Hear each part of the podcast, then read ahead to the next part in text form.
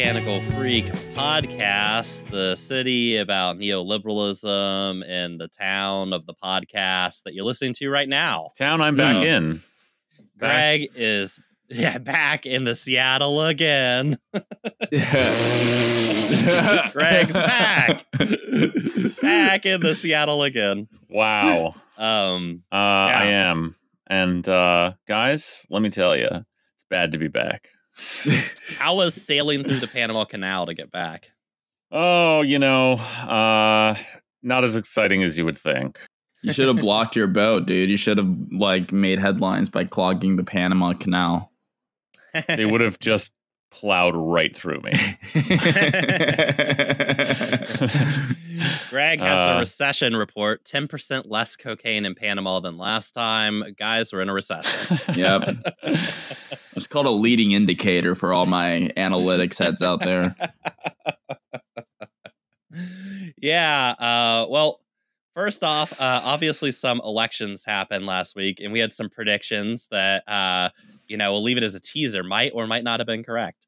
But the point is, uh, a lot of the results aren't in yet, mysteriously, including the one we actually want to talk about, which is the Seattle election system changing. So, on uh, we're going to get together later this week when hopefully all that is in and talk about that. You could catch that on the Patreon episode this week. We're going to have hopefully a special guest in, and uh, we'll discuss the elections. All right. Uh, but today we're going to talk about something a little more important than the elections, something that I promise you will affect your life a lot more than these elections will, which is the fact that uh, things are going bad, real bad. But before we get into the details of that, uh, did you see the the Eli Lilly losses because of the fact that comedy is now legal on Twitter? Did you guys, did you guys check that? Yeah, that the fucking rule. Incredible. This has been a, just a banner week on Twitter, man. Like me and my friends created even like a shared notes app to like just track every just batshit crazy thing that's gone on internally in Twitter and like you know outside of it as well, and the consequences of the changes. It's it's like no other, man. It rules. Yeah, and I mean, Greatest website Uh, of all time. Elon Musk had sent out somebody had leaked like a you know some text from an internal memo about how they needed 50% subscriber rate in order to be like solvent Or and 50% of their profits from subscription is what his Yeah. plan was. Yeah, yeah yeah and i mean just insane and i don't know if you guys saw somebody leaked a transcript from one of their meetings where he was like hey, yeah i went on youtube to experience what it's like to not be a subscriber on youtube and it's it's unbearable so i mean we just got to do that for twitter and then somebody interjected like one of the engineers interjected was like only like 8% or something like that of YouTube like viewers are subscribed. Like nobody subscribes to YouTube, sir. Like you are like one of a small number of people who do this. Um, yeah, it, they hilariously put out that more people are on YouTube than Twitter, and less people subscribe to YouTube than he thinks. yeah, know, nominally, yeah. not even in percentage wise, like Yeah. j- just in nominal numbers. It's pretty like you're not going to get many paid subscribers to a free service. You're just not, right? Like, Yeah. Yeah, especially for what is like poorly functioning as Twitter. But so more news to hit. This was the the latest thing that I saw, uh, which I think Moody, you're the one who put this in the chat. But Yeah. this from the Washington Post knew that fake verified Eli Lilly account sparked a panic inside the pharma giant, and senior execs decided they'd had enough, freezing all Twitter ad campaigns in a huge blow to Elon Musk. For eight dollars, they lost out on millions of dollars in ad revenue. For uh, those who didn't uh, see, like the Eli Lilly, uh, you know, Twitter basically changed their um, their policy where if you pay for Twitter Blue, their eight dollar a month subscription service, um, you automatically get a verified blue check on the account. Uh, essentially devaluing the whole purpose of what a verified check mark's And supposed you to get an unverified blue check. No one's Yeah, verifying yeah. that, obviously, you know. yeah yeah right um and so it's the same exact like to to the eye it's the same exact check it's not a different color or anything like it it looks like leg- so that obviously popped up a lot of um you know parody accounts and stuff and so people were pretending to be a lot of different corporations they like made Nintendo uh, accounts where Mario was giving the middle finger and stuff, and like Mhm. people were like, Mario would Declaring never do that. on Israel, which I thought was funny. Yeah, declaring like- jihad yeah. on Israel, like Yeah. yeah, right, like like Palestine Mario's will based. be free, yeah, based Mario. Um, Lockheed Martin, like uh, sending out a very corporate uh, looking uh, tweet basically being like, "We're halting all weapon sales to Israel, the U.S., and Saudi Arabia because of human rights abuses." Hashtag We Are LH.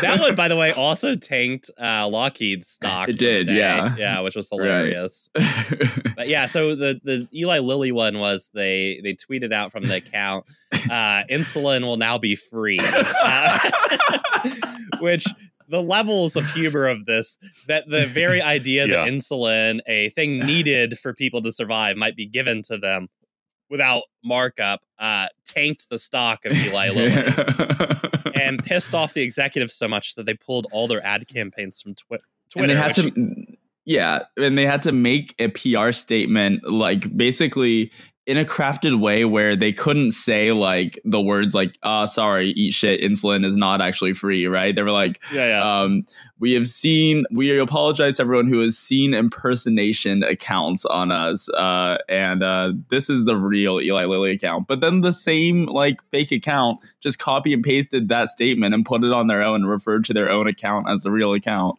which caused even more confusion. That rocks. Guys That's so funny the stock market's not real life. Yep. So well, yeah, I mean the interesting thing. So this is I, I think an interesting uh thing that could happen here. We're clearly going into recession. We're gonna get into that later. Um that's gonna get deeper and deeper. A lot of companies, because of the recession, are gonna start doing bad. And the executives on the boards of those companies have a couple of choices. They could say, uh, we fucked up. Sorry, my bad you know, and uh, get fired or whatever, right? uh, they could uh, try and come up with some sort of plan to not be, you know, uh, tanking. Or this is a third option, guys. Blame it on the fake accounts on Twitter and be like, oh, yeah, the reason why our Eli Lilly account's going down or Lockheed or whatever is going down, Nintendo, the reason why it's going down is uh, because of these fake Twitter accounts uh, over that Elon Musk has created. Now that'll mostly be bullshit, but it does you know absolve everybody at the company from mm-hmm. any sort of malfeasance or wrongdoing. But the the flip side of that is if you make that accusation to your shareholders, you have to prove to them that you believe it, which you can only do by taking Twitter into litigation. yeah, yeah. which uh, which is a long way of saying I think Elon might be in some hilarious litigation coming up pretty soon. Like, too bad he fired all of his fucking legal staff, or they quit. Yeah, I mean that's that's the other part about it is it's ripe for litigation too. Because what what is Twitter going to do? I mean, it would be a hard fight for them even if they had legal staff, legal counsel, right? well, I mean, it's all out in the open. Like the there's yeah. like obvious uh, buffoonery and negligence at every turn. Like I mean, that is the context, though, that all this is happening in is the essential fragility of the global economy, the inflate, inflated asset values eh, at you know at the end of the free money era as the free money era is being deliberately ended as you know the fed's bringing up interest rates like everyone's i mean we're going to get into this but everyone's on the edge right? So like um in some ways maybe uh you know these uh big hits you know related to something as stupid as these uh fake tweets like is really yeah it's really like the inevitable correction you know yeah, yeah. It's just what's the, the last straw, the tipping point, or the oppor- or as you're sort of pitching it, uh, the opportunity, Brian. Yeah, yeah, yeah. That's the thing. Every uh, disaster is an opportunity if you're willing to seize it, right? Um, mm-hmm. You know, if you're willing to seize it in litigation, right? Uh, well, yeah. Speaking of this sort of uh, ongoing or sort of disaster in the economy, uh, tech layoffs. So I found this tweet from a couple days ago that kind of laid this out nicely, which was uh, it was just laying out uh, laying out the layoffs of the tech sector. Twitter, fifty percent of staff has been laid off, uh, of course, famously, right? But Intel, twenty percent. Snapchat, surprised it's still around, to be honest, twenty percent. Uh, Facebook, thirteen percent. Redfin, thirteen percent. Uh, the funny part about the Redfin layoffs is apparently the majority of it is in their house flipping division, which is very funny. yeah, me. they like wound down their house flipping division because it turns out when like there's like not a red hot market where you can just trade houses like a liquid asset, um, you're just sitting on a lot of like you know tied up capital that you can't really sell for a profit. So yeah, and Munya, me and you discovered this. I think when we were doing the private equity episode that I'm just too old for this. It was the wrong time when I was in high school for us to have this kind of vision. yeah, but that but you were of the right generation where house flipping was the scam that you thought of as a high school student to avoid capitalism, right? Like yeah, to avoid yeah. being a worker. It, right? it was, it was it, was it was the dumb guy way out, right? It was Yeah. like the damn, like I'm gonna become a house flipper. Like that was like an aspiration to escape wage labor, basically. I think ours was always like, I'm going to own a record store or a tattoo shop. Two rock solid businesses that never go under. That But, rules. But uh, it's so funny because I was watching uh, one of the great shows ever made, which is Married at First Sight. And in one of the latest seasons, there was a giant conflict between two of the cast members who both were broke. And one of the cast members' aspirations was to become a house flipper to achieve economic independence. Yeah. and start their it was like a really popular thing. Like people, a lot of people. I didn't mean to like call them dumb, but like you know, I a lot of Yeah. people were you know were were really uh into it. Like that was like a in vogue thing to want to be. nobody likes wage labor. It sucks ass, and everybody's always trying to find a way out of it. But because we don't have left politics in America, the way out is always how do I become a mini capitalist? Because everybody kind of understands like the, the the big game is closed, right? So it's like how do I become a mini capitalist on the side, which is the root of all those uh, passive income videos on TikTok and all that shit. Like Mhm. why people watch that stuff, but Yeah, uh, house flipping really captured the American imagination for about 20 years. Uh, you know, interesting to see that division close. I wonder if what what dream will people be able to have now? You know, uh, we'll see. Um, but yeah, interestingly, when this had posted, it was you know Amazon has a hiring freeze. That situation has changed. Amazon's now laying off 10,000 people. Jesus. Uh, coin, of course, the crypto. that's big news, man. yeah, the Amazon one is nuts. Uh, Coinbase For this town, my God. Yeah, well, Amazon too. I think Bloomberg had the article that Amazon's the first company to lose a trillion dollars in stock value over the course of a year. Uh, Yeah. so that's impressive. I mean, Um, trillion like ever really, because like Yeah, yeah. we've never had trillion dollar companies up till now. Yeah. So I mean, nonetheless, like multi trillion dollar companies because their market cap's still like nine hundred billion dollars now, but they were like at two trillion before. So Yeah, and you know, maybe we could theorize about that a little later, but uh Coinbase 18% getting laid off, right? You know, Lyft 13%. The one that was interesting though is Credit Suisse and Goldman Sachs are both having big layoffs too. So Goldman Sachs is laying off 3% of its employees and Credit Suisse is laying off 5%, which seems to be related Are those the crypto traders? I Like, mean, on it at Goldman, division. fucking could be. You know, Yeah. uh, another theory is that it's a downstream effect from the uh, mortgage industry, which is also laying off a lot of people. And while Goldman, of course, you don't get a mortgage through Goldman. Goldman does buy packaged mortgages and things like that to sell on secondary and tertiary markets. Um, you know, so that's interesting. As well as used car prices down 10%. That's a relief for some of us. And credit card debt nearing 1 trillion. So these are all indicators uh, that something bad is happening in the economy. credit card debt increasing uh, while used car prices drop uh, means that, and the used car prices one is interesting because uh, new car sales have been down for a while, and used car sales were where all the growth was, and now you now people can't even afford that. You know, maybe That- maybe now cut off too. people you know maybe like high schoolers in 2020 like fantasized about being used car salesmen like instead of uh, house flippers because that's where the money was. Hmm. Yeah, they're like, oh, I, no, they become And even that's used going car away. flippers. You know, Yeah, yeah, They're yeah, exactly. Buy them on Craigslist and resell them. You know, on Carvana. yeah, put sweat put sweat equity into them and uh, sell them. But, but yeah, I mean, you know, the, the used car thing. Like I said, I mean, new car sales have been down for a while because people just can't afford it anymore because wages have collapsed in the United States. Uh, used cars were going strong because you still have to get a car. You have a car to traverse the United States and any sort of metro area in the United States. Uh, but now people can't afford that either. Or maybe the urbanists has won. Maybe they're more convincing in their arguments than we're guessing. You know, There we go. maybe they've won the hearts. Jacksonville is going to become walkable now. What do used bike sales look like?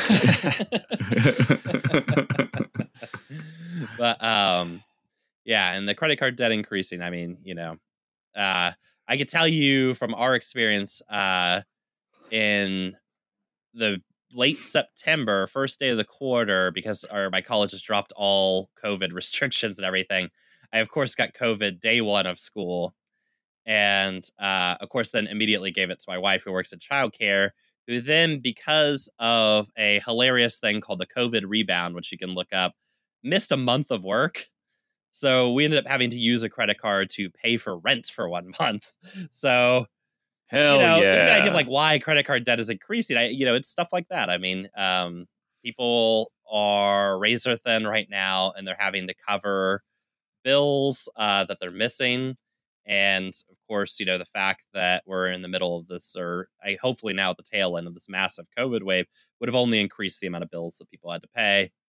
Uh, you know, it's a tight spot. People are in a tight spot. This is what the Fed was trying to do, right? Yeah. Uh I mean that's the re- so the way we've talked about uh the Fed's policy, you know, over the last year is that they're trying to and very openly trying to engineer a recession. So, you know, interestingly you you know, posited this as something bad happening, Brian, when, you know, it depends on Yeah. your perspective. I mean, it is the policy of the US government to make this happen. So how bad Yeah, could we spent be? like three hours talking about how Um, it's good, and now we're here talking about how it's bad. I don't yeah, get it. damn. Yeah, it depends on who's reaping and who's sowing, I guess, you know. Um the uh you know, the most charitable like rationale for engineering a recession, you know, or the most like sympathetic sounding uh in the you know from uh monetarist liberals, I guess, is like, you know, inflation affects everybody, but you know, with a recession you can maybe limit the pain to like a small number of people, you know, a quarter, a fifth of the population who get laid off or whatever see their jobs go away. Um, you know, w- the critique you hear from the left of that is like, well, that's ultimately going to mostly affect people at the bottom. So you're really you're transferring that pain to the the bottom strata. The way we talk about it is like that this the inflation fear is really kind of a you know a displacement of the the real concern, which is uh, labor power, uh, and that this you know when they talk about needing to fight inflation, they're jumping through the hoop of blaming inflation on labor power essentially, and thus uh, conveniently needing a recession to discipline labor, to drive down wages, to drive up unemployment for an extended period of time.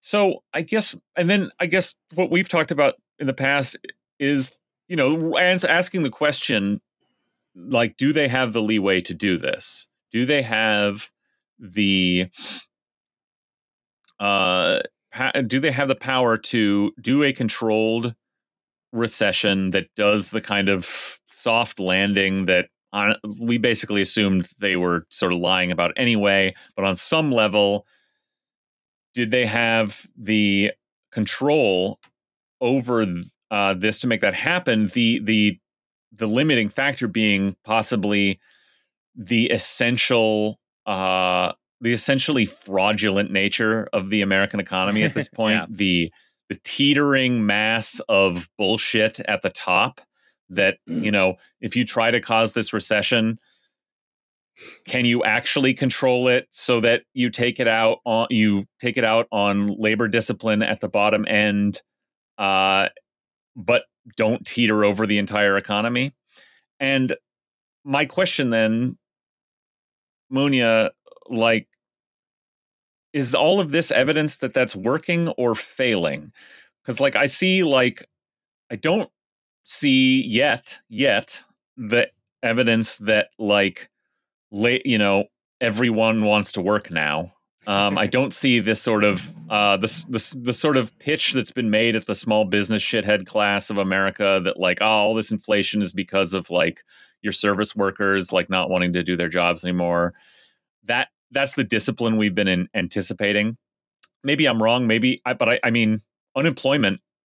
The latest unemployment numbers, unemployment overall was still going down. Now maybe that's about to change, but I feel like what we're seeing here is the first seemingly unless i'm wrong the first like major like sector and therefore strata to get hit is tech workers and and then also crypto uh and so my question is like is this it working? Is this the is this what they want? Is this is the labor discipline was it always also about finally after decades disciplining the tech worker, um, driving down uh, wages in that sector as you know maybe we're at that point in the cycle of that innovation? Like we've talked about tech innovation sort of basically coming to an end uh, possibly and maybe like it's time to drive down those wages it's time to make those people work a little harder it's time to take away their free lunches like uh, elon's doing at twitter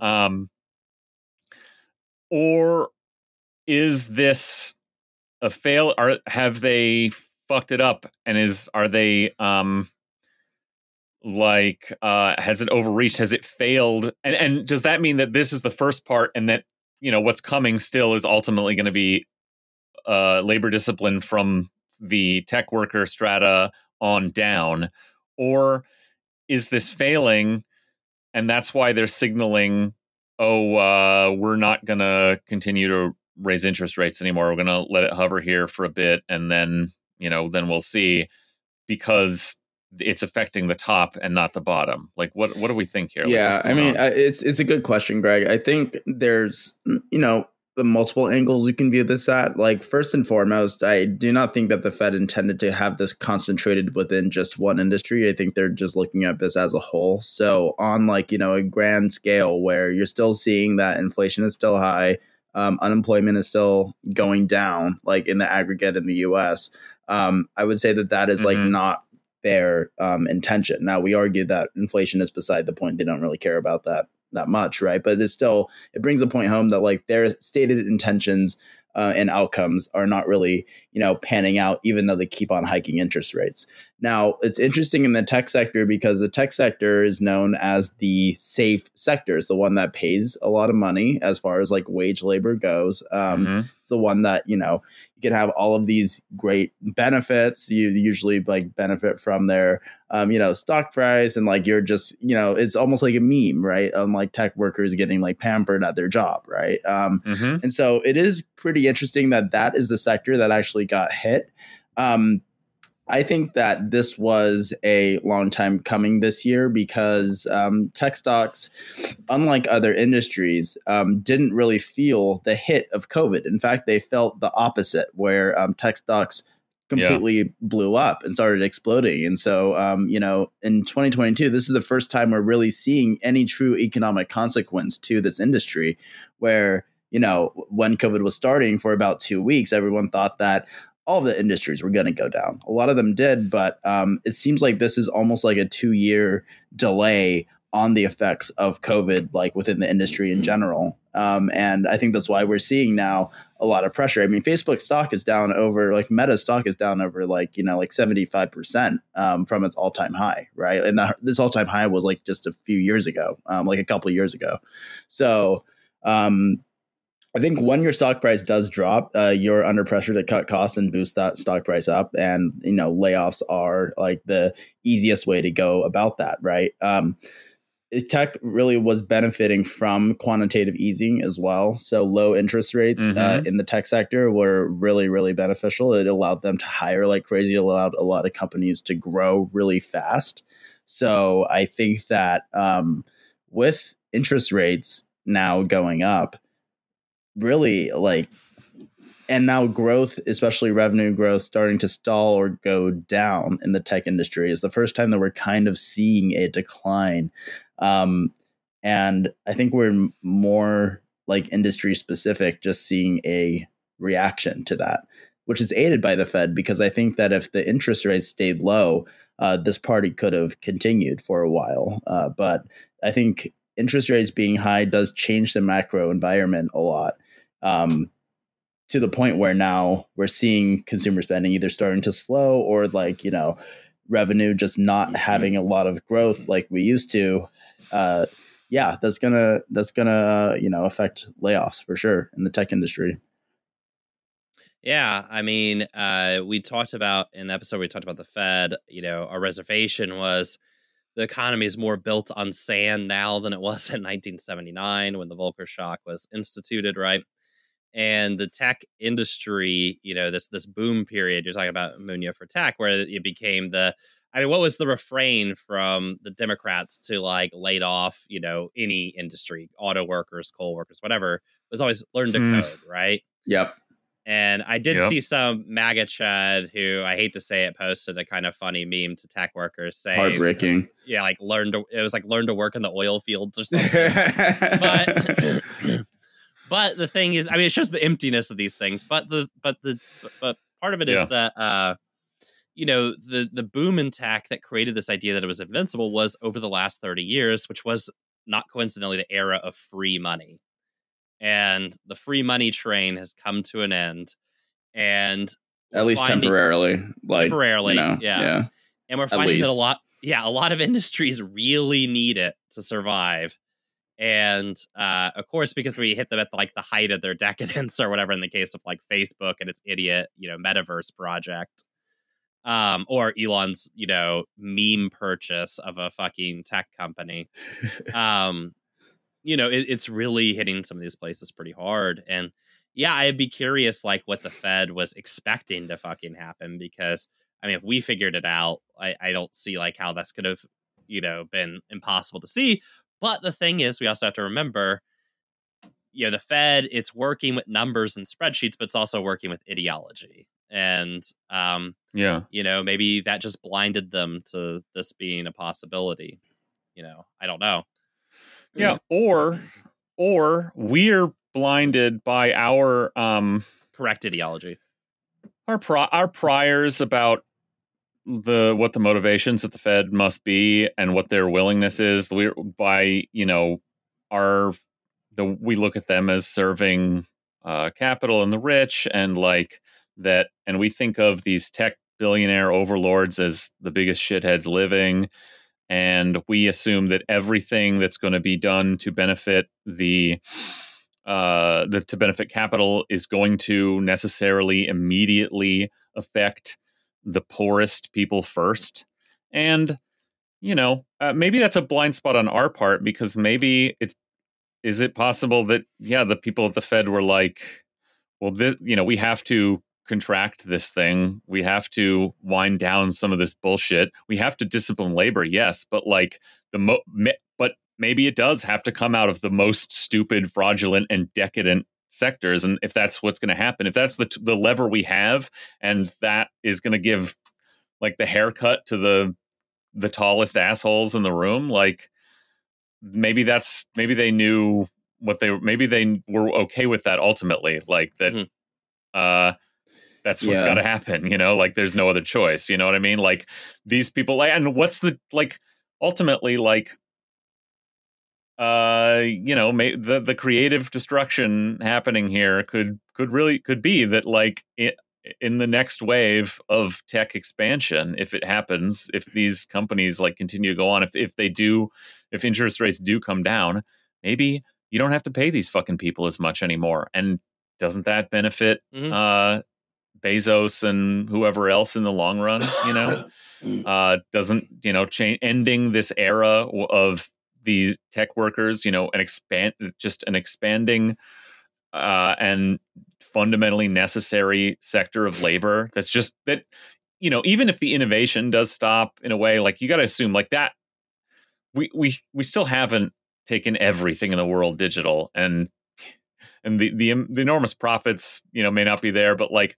you're still going to need these people to run the entire world uh and and that's only going to expand still to come right? Like if if if they're no longer the pampered class of little uh uh little little uh, baronets, you know, everyone who wears a lanyard into a tech campus, like if they're if they're you know if you get to pay them a little better than you pay someone at a call center you know and they and you know with with the and they can be glad for the the the relative job security and maybe some benefits then hey doesn't that benefit capital in the end yeah, I mean, one of the big industry complaints in the tech industry a lot of the time, and what you saw with the Fed meetings, like either the Fed, like Jerome Powell meeting with uh, industry leaders, is that like wages, you know, in tech are just like very high, right? And that's been a gripe privately that executives have had, right? Like top executives have had at tech companies. Um, and that's why a lot of the initiatives, like trying to, you know, it, that, that are kind of, uh, you know, I think dutifully marketed as uh, something that's like an egalitarian positive, like let's teach all like you know people to code when they're in kindergarten right? Like this right. is a new language as, as much as that sounds like nice right? And like right now that's kind of like the escape from you know you know being like a downtrodden, downtrodden laborer right? That's like the one industry where you can you know i think make more than your parents like if you get into it um, at this time if everyone knows how to code just like everyone knows their ABCs, like I mean, uh, the, the reason why people get paid so much is because not many people know how to code, frankly, right? So like you know, the, the, these are all like long before even like COVID and the job shortage and everything, and like labor having a little power. Um, you know, I think that this has always been um a gripe right? Because it, it, like it would be nice if you can if you're if you're if you're like you know the largest shareholder of you know google you would not want to pay them you know uh, hundreds of thousands of dollars a year if you can get the same result by paying them less. That's just simple math right?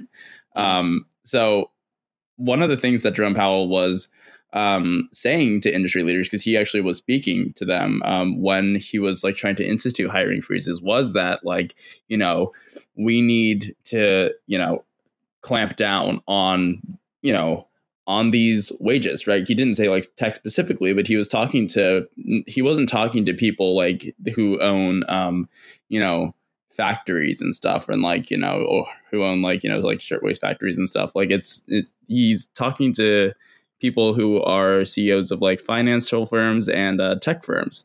And like those are like jobs that are more, you know, uh, white collar that pay over 100K a year, right? Um, at least. And, uh, you know, they were targeting trying to like actually institute hiring freezes because as much as like it was hard to, you know, the job market was favoring labor in a lot of respects because the tech market was already tight. Um, it seemed to a comical degree in their view that like uh, this pendulum was really on like one side that it wasn't even supposed to be within this economy by design. That wasn't supposed to happen. So i think that was like pretty freaky for a lot of people to see uh, happen like you know after covid was that anyone in tech could really leave and like get a job that paid a lot more. And they could like people were jumping around like three month intervals like getting new jobs right? So yeah yeah. Mm. yeah yeah, and I think uh, you know the, the, tech has always had these various schemes to try and keep wages down. It's what their constant desire to expand H one B visas was about. Um, which, by the way, all these people getting laid off. If you're on H one B visa, you have 60 days now to get a job, or you're deported. Right, you know, which shows the problem with some of these immigration policies. Right, uh, all the way to Peter Thiel's crazy plan to like float an oil rig off the coast of San Francisco in international waters and fly a bunch of like coders from India to work there at sub minimum wage, right? As like a way to break, you know, uh, tech labor. Uh, two, I mean, uh, oh, uh, what's his face? Uh, Steve Jobs at Apple, you know, you got busted for what I'm sure all these companies have, which is the non compete agreements to try and keep wages down by refusing to hire from other tech companies, right? You know, um, so this has been obviously a big concern in tech for a while. I mean, I, I think the main thing that we talked about at the uh, when we talked about the Fed, uh, you know, engaging in this policy, though, what makes these policies risky is economies are really complicated. Uh, once you start messing around with something as like a blunt force instrument like interest rates, things can go in unpredictable ways, right? And on top of being complicated, they're also all run by people, and people do weird things. And uh, you know, what you see is this downturn in tech. I mean, it's because of free money, but there's also a lot of financial institutions tied up in tech, right? That could also see uh, some some downwind problems. And you could say, well, the federal government will come in and bail out any of these financial institutions, or maybe they'll bail out Elon before he crashes the whole economy or whatever. But I mean, you could have said that about Lehman Brothers in 2008 and been like, well, they wouldn't just let that fucking collapse, right? You know, because that would lead to all these downstream problems. But ideology works in weird ways, and you know, you know, it can lead to these things. Um, so, speaking of these crashes, speaking of amazing tech bubbles, Munya, I have a question for you. Yeah. SBF of FTX has taken our money, is he taking it to BRZ as in Brazil or ARG as Argentina? Uh, where has this uh, Bond villain run off with all of our money? uh, where is he at right now? Where in the world is SBF? Yeah, so Sam Bankman Fried, um, he is the CEO of FTX. I think he founded FTX as well. Uh, he uh, currently resides in the Bahamas, and uh, as much as I want to, uh, all legit businessmen do. Yeah. Oh yeah. Just just normal Mhm. normal businessman thing to like move from Hong Kong to the Bahamas. Like that. That's that's you know. yeah, that's a resume Green that makes me think all this around. guy is on the level. yeah. um, yeah. So, I mean, I really wish that that tweet was true of um, him like fleeing in his private jet to the Argentina. One, because Argentina has an extradition clause uh, with the states, like an extradition agreement. So it wouldn't make sense. But people do say like there's this, uh, a huge, robust black market to actually convert your crypto into uh, dollars really easily. And, um, Mhm.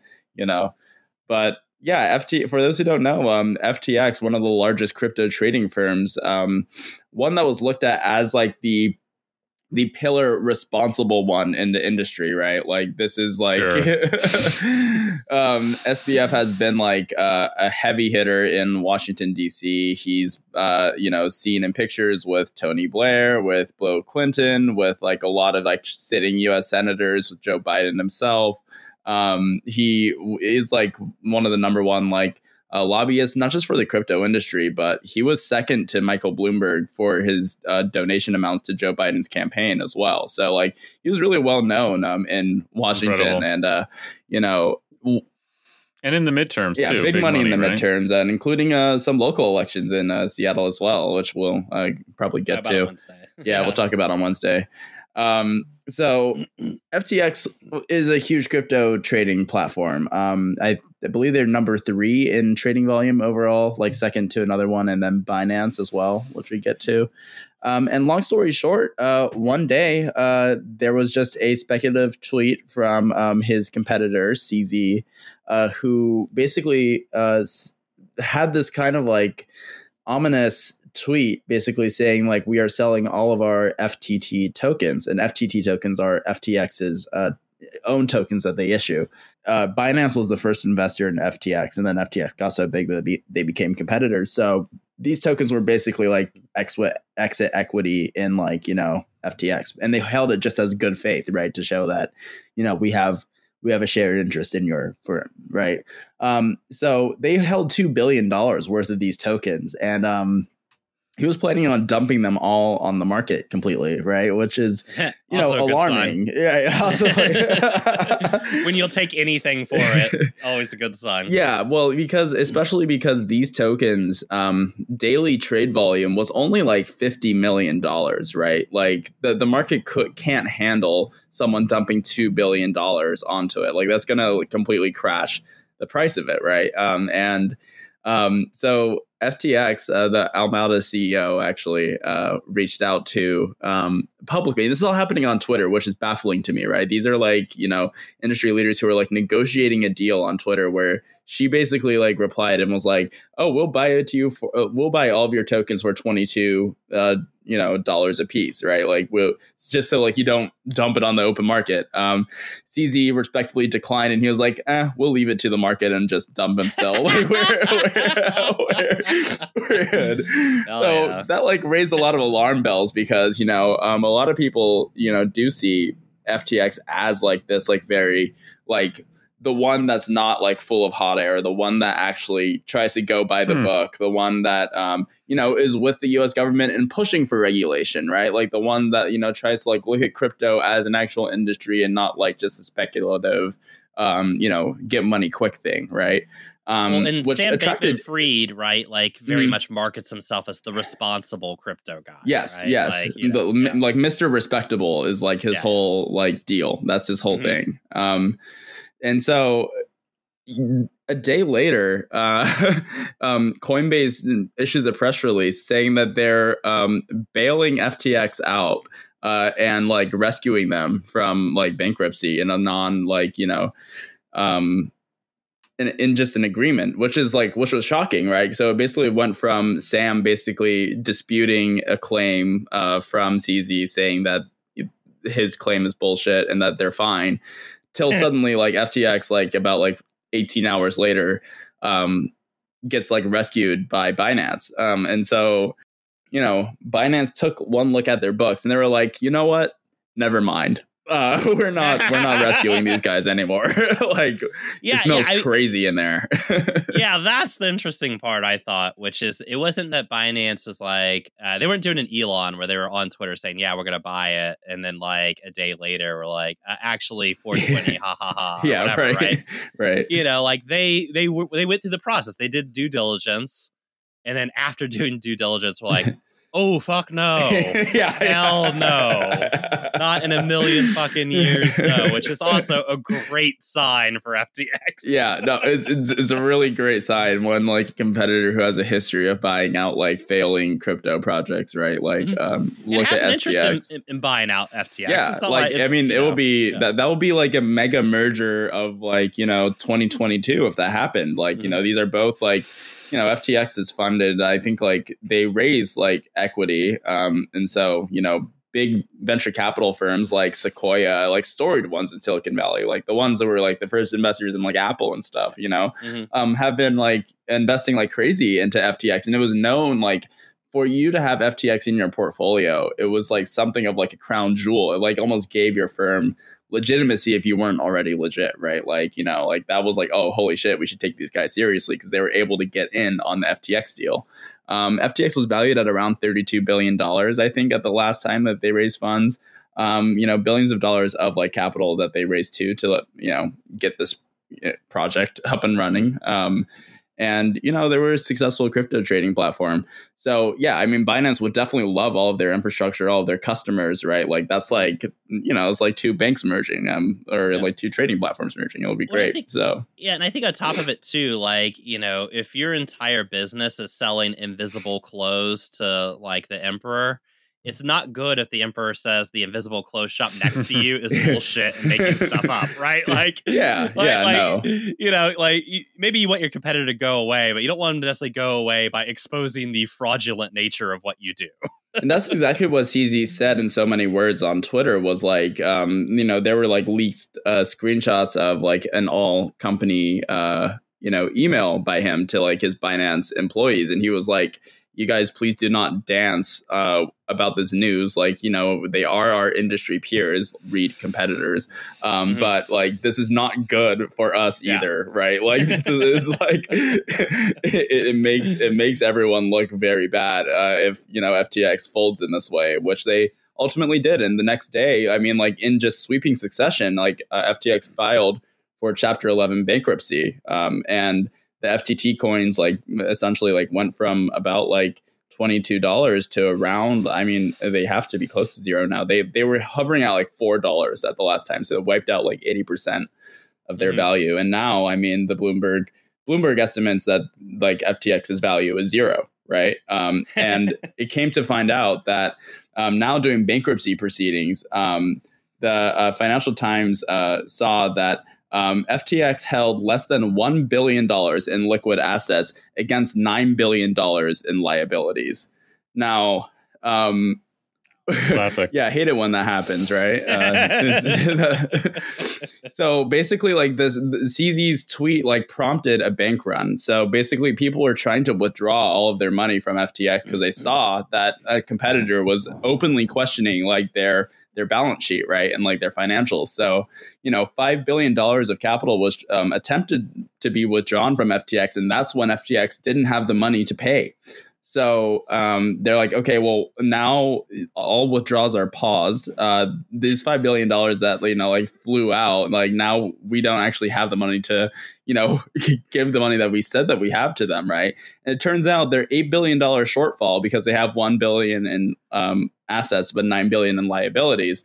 Um, you know, their eight billion dollar shortfall came from a back door, whereas um, SBF transferred $8 billion into their hedge fund, Alameda, which is also a part of FTX, um, so that they can use, uh, you know, customer deposits to basically gamble on other, uh, you know, gamble, uh, I, they would say trade, but I, I will use the word gamble on, um, on other, uh, you know, crypto trades and usually trading it against what their customers are trading on too, right? Um, so it became this uh, scheme because mm-hmm. Alameda actually needed to post capital because they were in um, debt with other uh, crypto projects that went bust, and they needed to, you know, they had uh, in bankruptcy proceedings shows they have over a hundred thousand creditors, right? So I mean, like, there's a lot of like, you know, creditors they needed to answer to. So it's kind of like um, FTX secretly loaned uh, this hedge fund money uh, to, you know, to to you know post their collateral, but now uh, you know the actual trading platform itself doesn't have the money when uh, a bunch of customers would try to withdraw at once, and that's what happened. It was like a classic bank run scenario. Um, the difference is, is that um, unlike the financial services industry, um, crypto does not have like FDIC or SPIC uh, insurance at all um, they the, you you're not protected. Well, that's good, right? That's why I have yeah, to get away from the tyranny of, of, of yeah. the government, right? Well, uh, funny you say that, Greg, because so many people on Twitter suddenly are begging the U.S. government to bail them out and and, oh. and, and wanting their redemption in fiat currency. It, it, shocker to declare them solvent as if by fiat. Yeah. yeah, I mean, you know, when the most predictable thing in the world happens, right? I mean, just incredible. I yeah, somebody made yeah. a joke that like the well, I mean, I was saying somebody made a joke that all the guys in crypto are just speed running the like invention of money. You know, like yeah, like like uh, should we have you know we invent money, just just hand it out to people. Should there be regulation? I don't know. Like and just finding out the hard way every yeah, step of the way. Like, like damn, maybe this shit's good actually. Like maybe like. having like a centralized regulatory like system on like on, on like basically just unbridled capitalism, which is what uh, crypto is, right? Because I think like a lot of what the crypto industry has done is essentially like weaponize contradictions of capitalism that exist in our current system and pitch crypto as the antithesis to that, right? Like, so, you know, a lot of people will say, well, look at what happened in 2008. The government bailed out the big banks, it didn't bail us out. So, really, like, the government is the enemy here. And what we need to, like, become like you know get free from the system is essentially to break free of this oppressive government force that is that is like the reason for you know our problems. And if we just basically have uh you know these financial markets that are not centrally regulated and that are not um, you know centrally controlled by you know a group of individuals and is by the people uh, then this will actually all be solved, right? But that's like actually removing the one slim kind of like protection that people have because, um, you know, what what happened in 2008 was not just like the government like the government colluded with capitalism but it was a, it was a problem and contradiction of capitalism on you know how it burned people right like mm-hmm. um if if let's say banks collapsed without uh you know government backed uh insurance uh you know people's deposits would just be gone. But there's a reason mm-hmm. why the banking system works is because there is actually, you know, insurance up to $100,000 on your deposits, right? So even if it goes south, you'll still get your money. Where now that's just not the case in crypto, right? So um, it, it is really interesting to me how the industry did this kind of like fake populism uh, to like radicalize people into this extreme kind of right wing ideology of the free market. No, I mean it, it literally just doesn't logically follow. You know, mm-hmm. like it goes kind of goes without saying, but like de- deregulation of the financial industry is what led to mm. 2008. You know, like yeah, I think and like what? Yeah, I don't know. Like the whole pitch is very stupid. Like that, you know, uh, goes without saying at this point. It's all been said. uh, it is funny to watch uh, these people freak out. But you also got just like even without forget the ideology, like forget all the bullshit, forget not being able to put like two and two together. Like after the crashes of the last year in the in crypto, like how are you still having how do you still have like a shit ton of like value in these markets? Like how do you not just get out? How do you not like at least like stop gambling with all of your potential gains? Like how if you've got like like whatever, just like sell 90% of it, get out, get back into US dollars. How do you not see that like inflation like even when you factor in inflation, like the money that was lost like over the last year in these crypto crashes is like is crazy. Like the, the even even now with massive inflation, like the dollar's obviously way more stable. Like mm-hmm how do you not even if you want to start keep playing even if you want to keep speculating on it like how do you not get most of your fucking money and get a fucking nest egg out you know? I don't know. Yeah and you know i think that the you know for the lowest level participants the people that are putting in you know their pizza hut check or whatever yeah the answer was always just ideology right? This was the power of neoliberal ideology. We see it all the time you know a hurricane hits a town and fema you know provides a little relief but not enough. People get fucked over and they say well, the problem is the government. The problem is FEMA. We should just get rid of it, or you know, just not have it. It's like no, the problem yeah. is the government didn't do enough for you. It's not that like it that, that having any relief is bad, or you know, in two thousand eight, the problem is the government pressed the, the hurricane like, button. Yeah, yeah, and it's like the you know, look, they did from the weather uh, station they have in Alaska. the, they use the HAARP gun to hit the hurricane yeah. button, but that's beside the point. Yeah. but the thing is that, like, you know, the the bank thing is so funny because that was the crypto argument. It's like the you know the government came and bailed out the banks, so the government's the problem. It's like no, the bank's collapsing because of speculative bullshit. You know, through deregulation was the problem, and the government provided relief. Granted. Yeah not relief to who we'd want them to provide it to, but like the government providing any amount of relief shows that they can do something and should have and should have done more and done it in a different way. But but yeah, it's uh you know, I think at the lower level it's for that. But you know, as far as how does the money stay in there, uh this is from you had you had sent this to us uh Munya from the account Bitfinexed. uh that was a screenshot of some DMs he had with somebody who says that they have they're in a firm that they're part of a firm that trades with FTX based out of Hong Kong. And I just like this line right here. He says, I'm pretty sure a lot of FTX clients are sanctions busters and Chinese money launderers. And I still wonder just the bulk of the money yeah. in these things is essentially, you know, money in black markets, right? Uh, whether you're money laundering or, yeah, uh, running sanctions money or you're the CIA transferring money from you know one drug operation to the next. yeah, know? yeah. I mean, like up I, until recently, Binance yeah. uh, Binance is under investigation for money money laundering itself, like right now, um, and you know, and like just like uh, not complying with U.S. regulations. They're under a U.S. probe, and um, one of the things that uh, you know is in the accusations that is true is that up until very recently, uh, you could just sign up for a Binance account with an email address. So you didn't need mm-hmm. yours, like you didn't even need like a name. You didn't need your home address. You didn't need your social security number. Which you know, if you've ever signed up for like a bank or if you've ever signed up for like a brokerage account to trade stocks, uh, you know that you need they need quite a bit of info from you in order to actually yeah. get that account up and running. Um, so it's a bit appalling uh, that up until very recently, uh, even in the US, you can just create an account with an email address and start trading crypto, right? I mean, that seems like uh, a pretty uh, huge gift for money launderers and like people who are just trying to, you know, skirt around, you know, legitimate like financial institutions. Mm-hmm. Yeah, it's like all these people signing up as John Doe at SinaloaCartel.com, you know? like, yeah, right. I mean, it, it shouldn't it shouldn't yeah. be like as easy as creating a Twitter account, I think, to like, you know, move like a billion dollars in in in money, right? Yeah, yeah. Well, it's the whole it is the whole point, right? That the whole point of crypto is to do crimes on the internet. And I guess what that means is like all this supposed wealth that is wiped out is first of all, not all of that is what the assets were purchased at when dollars were first changed into some crypto asset, right? Like this is inflated value since like uh the dollars went into it, a lot of it. Okay.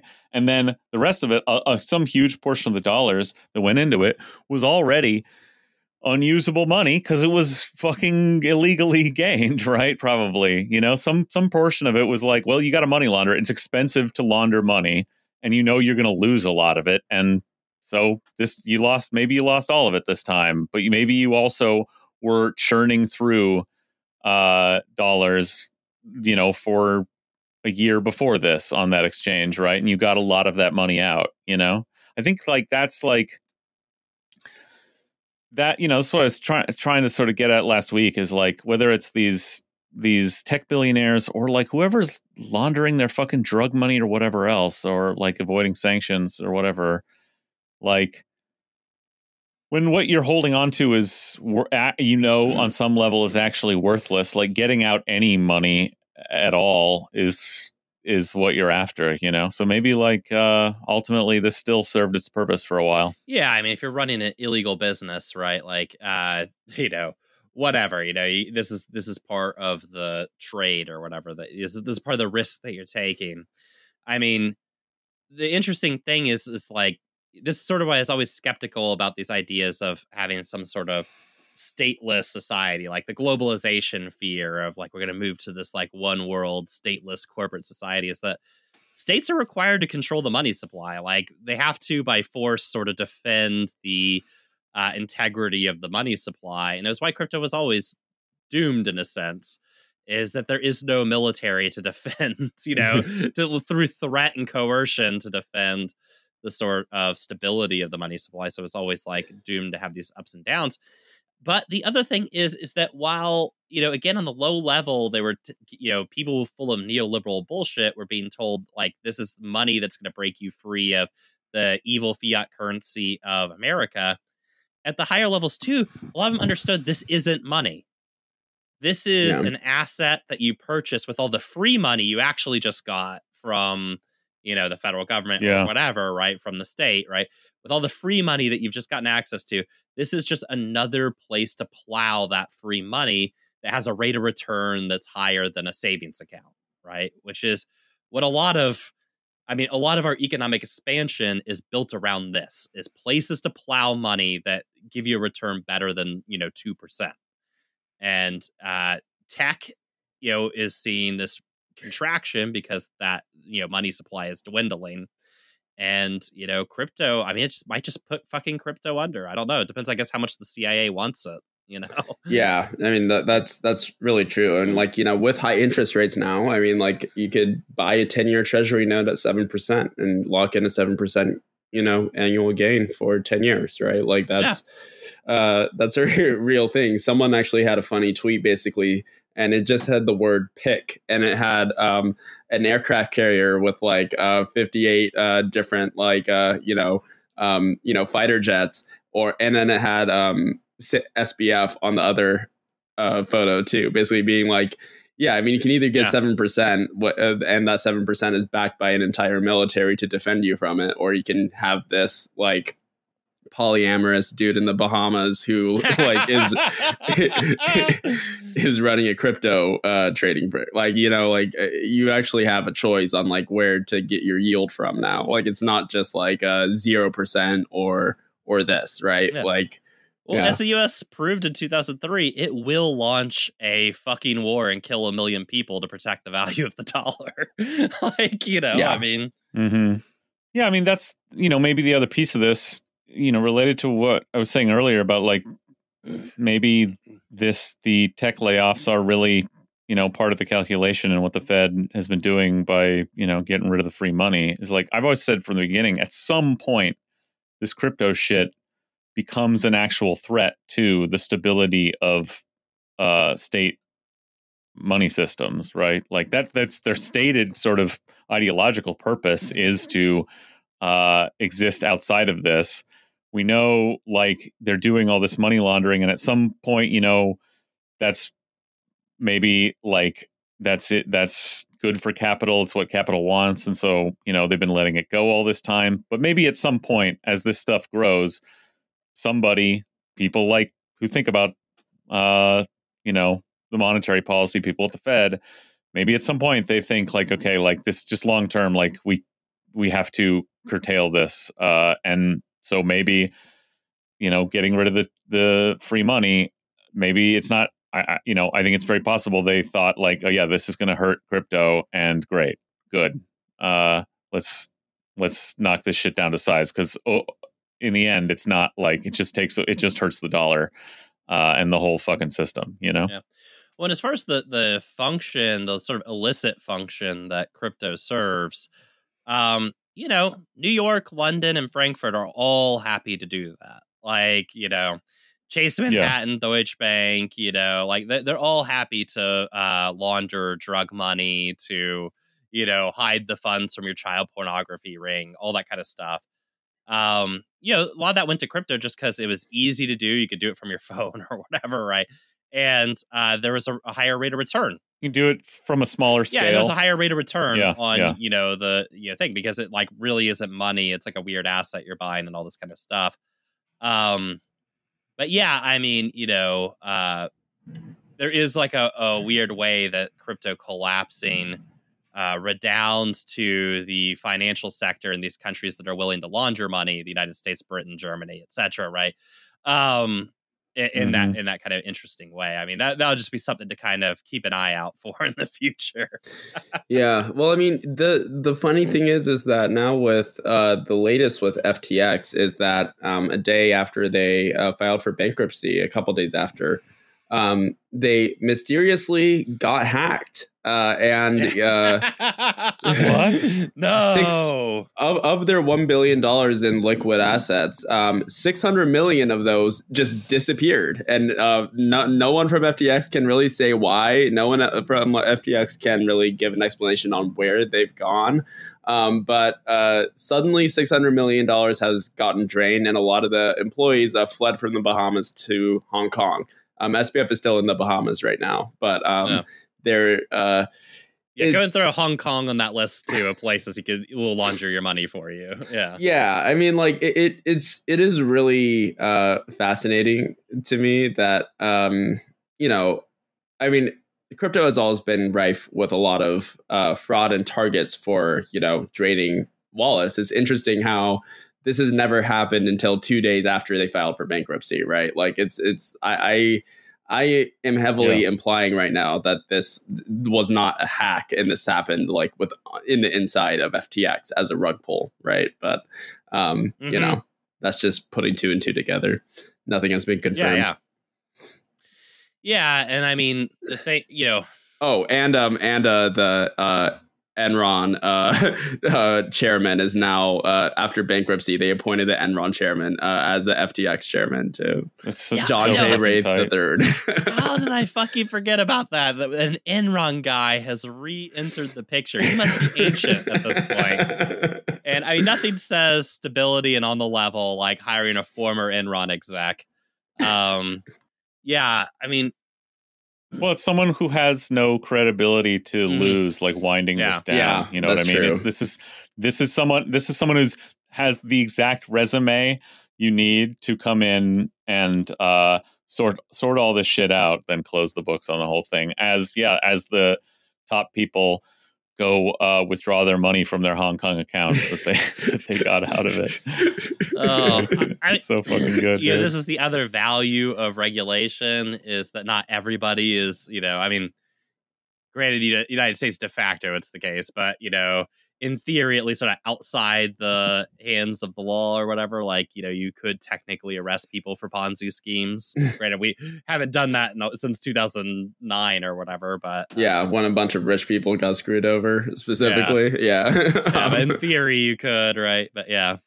Well, uh, everything sounds great in the crypto world. Uh, sounds like good things ahead for the American economy. Um, I, you know, yeah, going back to a point Greg made earlier, I, I think the stuff happening in tech has kind of spooked the Fed a little bit, and that they're not going as hard as Volcker did, where he just went straight to higher interest rates. The yeah. Fed has to understand on some level that this is a different situation, and that they could uh, inadvertently just bring the whole fucking thing down um, and really create a mess. I mean, the uh, stock market literally rose the high to like the largest one day gain um, in it says after being down for like a while. Um, like uh, the Nasdaq was up about seven percent on a day, which is like I mean that's like crypto numbers, right? Um, Jeez. all because inflation was at seven point four percent instead of seven point six percent, meaning Yeah. that the Fed might raise rates at a at a lower rate because inflation is kind of like you know Yeah. coming down. Um, you know, like that of that small of a of a decrease uh, created like basically one day euphoria on markets. Mhm. Like that's how that's how I think shaky like things are right now. Could mean it's. I mean, you know, they're hoping it means the corner's being turned.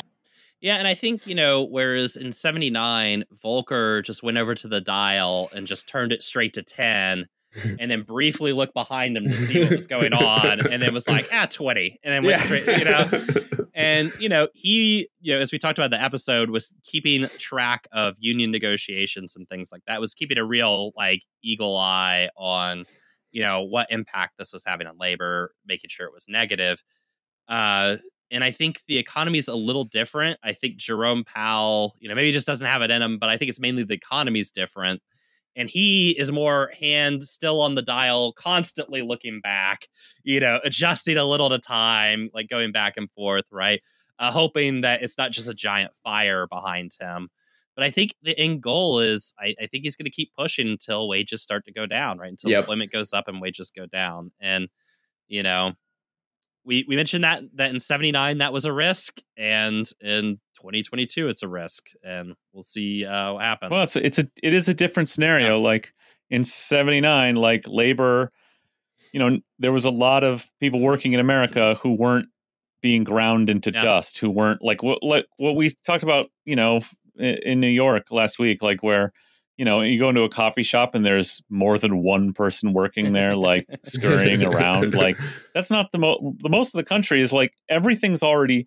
It's this bizarre scenario where, like, yeah, the whole like um ownership class from the petty bourgeois shitheads to the billionaires like is looking at their service employees going like ugh well, you know why aren't you working harder why do we have to pay you uh you know above 750 an hour but it's like how much how much more do you squeeze these people without just like like there's no one left to get rid of you Mhm. know what i mean? Like if the answer is to like to discipline labor by laying people off in a situation where you know the service uh, the service employers are actually want more people to work like how does how does that work? And maybe that's why it's not hit, it's hitting tech before it's hitting that Yeah. sector right? It's like it, how does that work? Like eh, they they want more people they just want to don't want to pay them but like if your if your scout if your tool to achieve that is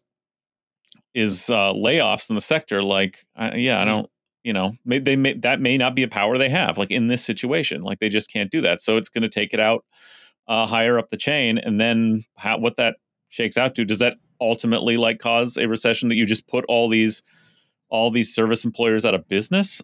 Like that's not what they Yeah. want. That's not what those what the you know restaurateurs want. Um who are complaining about people not wanting to work anymore. I don't know but like yeah. uh yeah i have you know unclear what what's going to happen here. Well we'll leave it at that to talk about the very exciting election results on wednesday again. Hopefully special guests coming in. Uh so hey join our patreon. Get the uh you know pay the five dollars which is the cost five dollars is 500% or more the cost of an ftx coin right now. So uh a discount at any price all right? Um with that oh and the cia has taken munya offline. Mu- munya has been neutralized to a permanent end. Uh so we better end the show here greg. Bye yeah all right bye